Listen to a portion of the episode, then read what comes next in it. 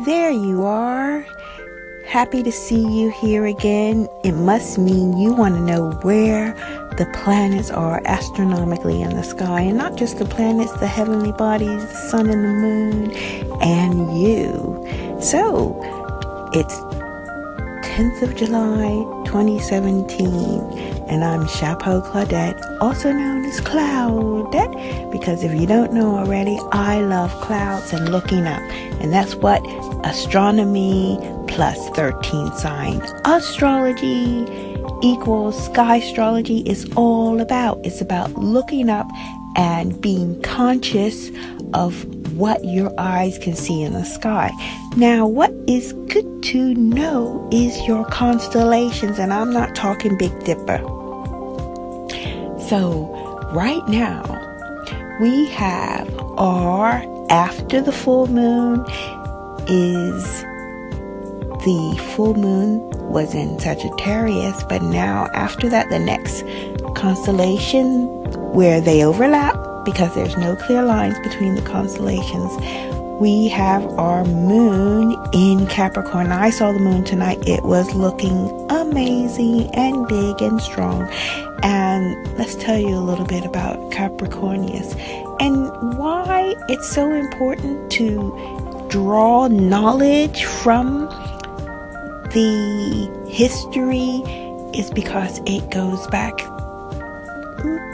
at least 2,000 years, perhaps even longer. But this is a science that's tried and tested, and this is a science that farmers used to grow crops to make sure that earthlings can continue to nourish themselves and to survive.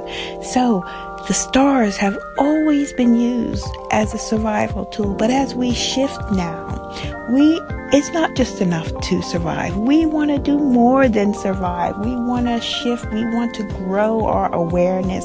We want to expand our knowledge, our spiritual knowledge. And the way, isn't it beautiful? The way back is maybe through the stars, through the acknowledgement that as above, so below, and the interaction of the heavenly bodies and the constellations and the history of their positions amongst themselves and in the universe could have a lot to do with the consciousness of this planet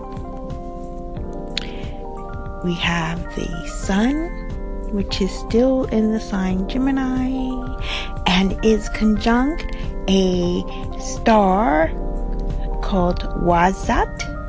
Please look it up. It is an amazing, very big star. It is 2.3 times larger than our own sun. So it must have some kind of influence on our sun. And then we have, like I said, the moon in Capricorn. And how I look at this, and this is kind of just beginning sky astrology, is I look at it as far as elements. We have the sun, which is actually based or has its family in a fire element. This sun is in a air element now and air moves swift. You it can't see air, and air and fire dance with each other, which all it means for me is they have a relationship. They know how to interact. And then we have the moon, which is from a water family, and now it is in Capricorn, which is the earth sign, and they know how to interact. Actually, they produce things like mud. They produce something other than themselves. So they are progressively reacting, so it's quite good. And with that, we have more or less all of the elements coming together air, water, fire, and earth. That's all for today. If you'd like to know more, go to skyastrology.com and I welcome all your questions.